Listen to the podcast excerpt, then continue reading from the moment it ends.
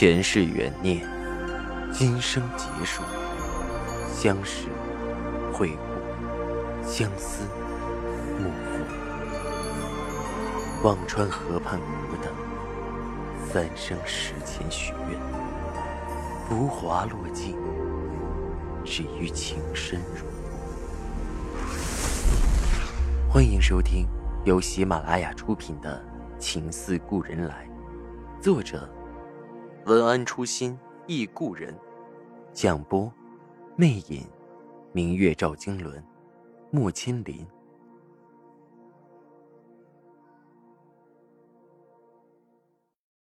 二百五十二集。我不知道赵真的手中是否还有可用的资源，还是手中还有可用的把柄。这一切也许都不重要了。我只希望那个老人在那里可以安度晚年。不知道已经的保温杯，已经做出的成绩，能否让他在那个寒冷的地方得到温暖？思路的倒台，自然将赵信简也牵扯了进去。手足情深，到了这个时候，赵信如终究不忍，并不打算将赵信简出卖司之恒商业机密一事诉诸法。只是赵信简参和了背后大人物的地产交易，却不是赵信如放手就能平安无事的。躲在海南蒋正奇别墅里的姚青莲被抓了回来，只是被蒋正奇家的母老虎又挠了脸。姚青莲除了助纣为虐、涉及盗取商业机密外，令我万万没想到的是，在我车上捡到的迷香竟是他的手笔。说不上是幸运还是不幸，我的破二手车坏在了门口。如果车没有坏，我迷迷糊糊的开着，不敢想象会是什么后果。只是那车救了我，却把以静搭进了火海。当我扶着青莲的奶奶去看姚青莲的时候，那个老人的眼中都是浑浊的泪。姚青莲的目光像刀子似的剜向我，却没有说一句话。他没有敢看奶奶，奶奶只是不停的喃喃自语：“青莲，你为什么要这么做呀？”奶奶喃喃了几次后，姚青莲终于忍无可忍，看着我冷笑道：“宋清扬，你别来这里猫哭老鼠假慈悲。”我到了今天这样，都是拜你所赐。不要抢了我的东西，再来假惺惺的装可怜。你挺个大肚子，来向我示威，向我炫耀你有了赵以静的孩子。我请你滚好吗？滚！他竟然有几分歇斯底里。奶奶不可思议的看着青莲说道：“青莲，你怎么这么说话？”我把奶奶扶了出去，转回身面对姚青莲，第一次很镇定，也很坦然地对她说着：“青莲，我知道你很怨恨我，你觉得是我抢走了以静。你的奶奶姓杜，你才是杜家的后人，你才配有那百分之三的股权，你才配嫁给以静，是不是？”姚青莲看着我冷笑道：“哼。”难道不是吗？我看着他，很奇怪，我竟然说不上恨他。那一瞬前世今生的诧异，我只觉得他有些可怜。过了半晌，我对他说着：“那我给你讲段往事吧。”我把民国的故事简要的给他讲了梗概，尤其是关于郑小鱼。亦或叫郑景奎的那段，细细讲给他听了。我还没讲完，姚青莲的脸已经变得铁青。当我讲到小鱼和赵重台的往昔时，青莲挥舞着手，几乎没了理智的嘶吼着：“不可能！你撒谎！你编这样下三滥的故事！奶奶亲口告诉我。”她就是杜仲的女儿。我打断了他的话。那是因为你奶奶，也就是第二个杜若，并不知道她自己的身世。姚青莲看着我，面目几乎狰狞。你骗我！七八十年前的事儿，你有什么证据？谁能证明？这不过是你和你外婆编的瞎话。你们为了名正言顺的抢我东西，故意捏造点往事。你当我是三岁孩子，好哄是吧？青莲，我实在对他的歇斯底里忍无可忍，只好再次打断他。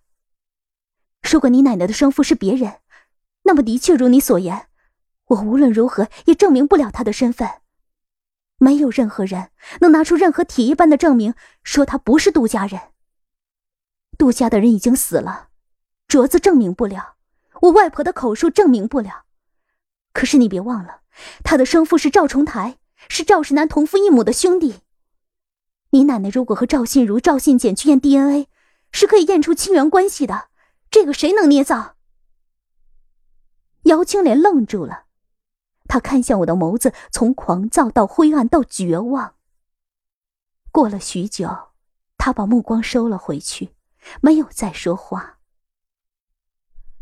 半晌，他忽然冷笑不止，笑着笑着，眼角有几滴泪出来，自语道：“。”这个世界真是疯了。世界有没有疯，我不知道。但是，一周后，听说他有些癫狂的症状，被送到了医院进行检查治疗。我的心忽然有些悲戚。世世代代，究竟是谁的宿命，谁的奢望？姚青莲的股权，除了转让给赵信简的，所剩也不多。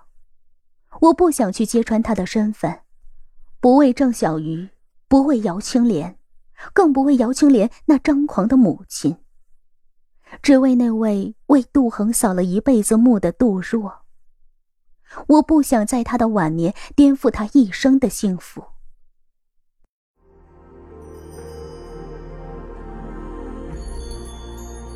您正在收听的是喜马拉雅出品的长篇穿越小说《情似故人来》。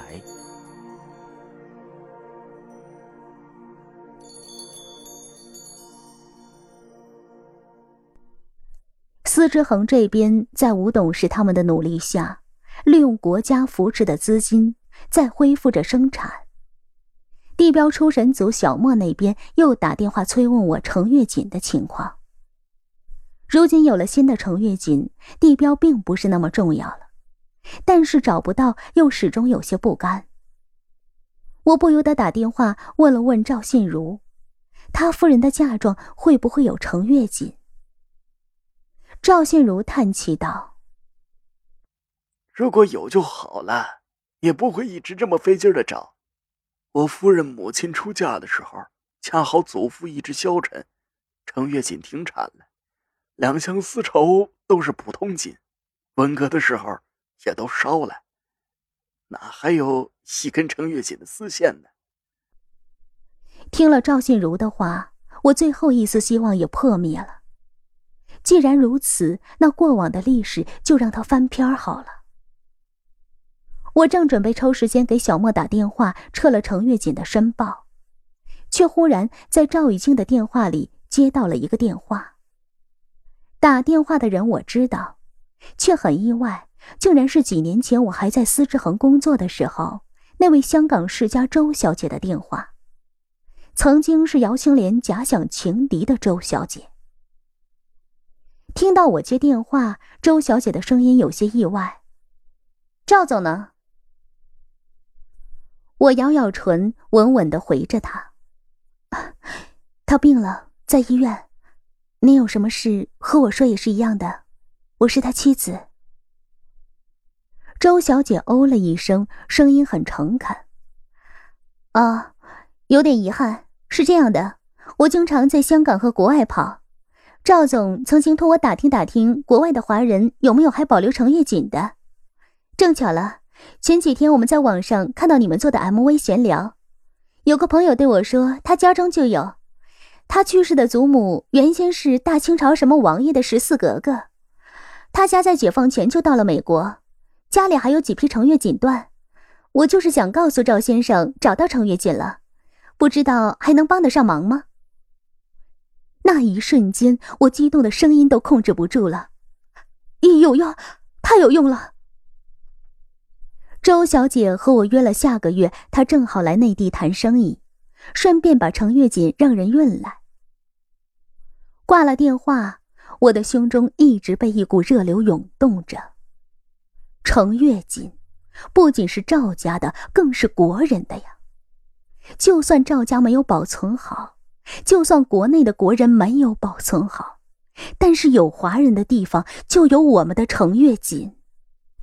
薪火相传，是不会将先人创造的荣誉毁灭的，不是吗？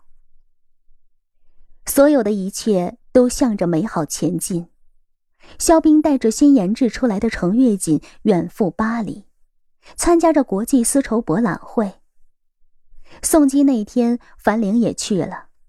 看着肖冰走向安检口的身影，樊玲忽然茫然的问了我句：“肖冰爱过我吗？”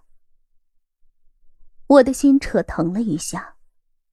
肖斌去德庆的目的，樊玲还是知道了。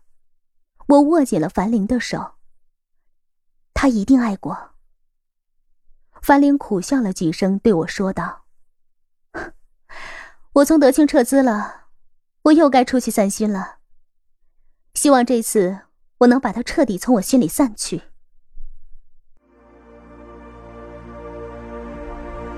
听众朋友。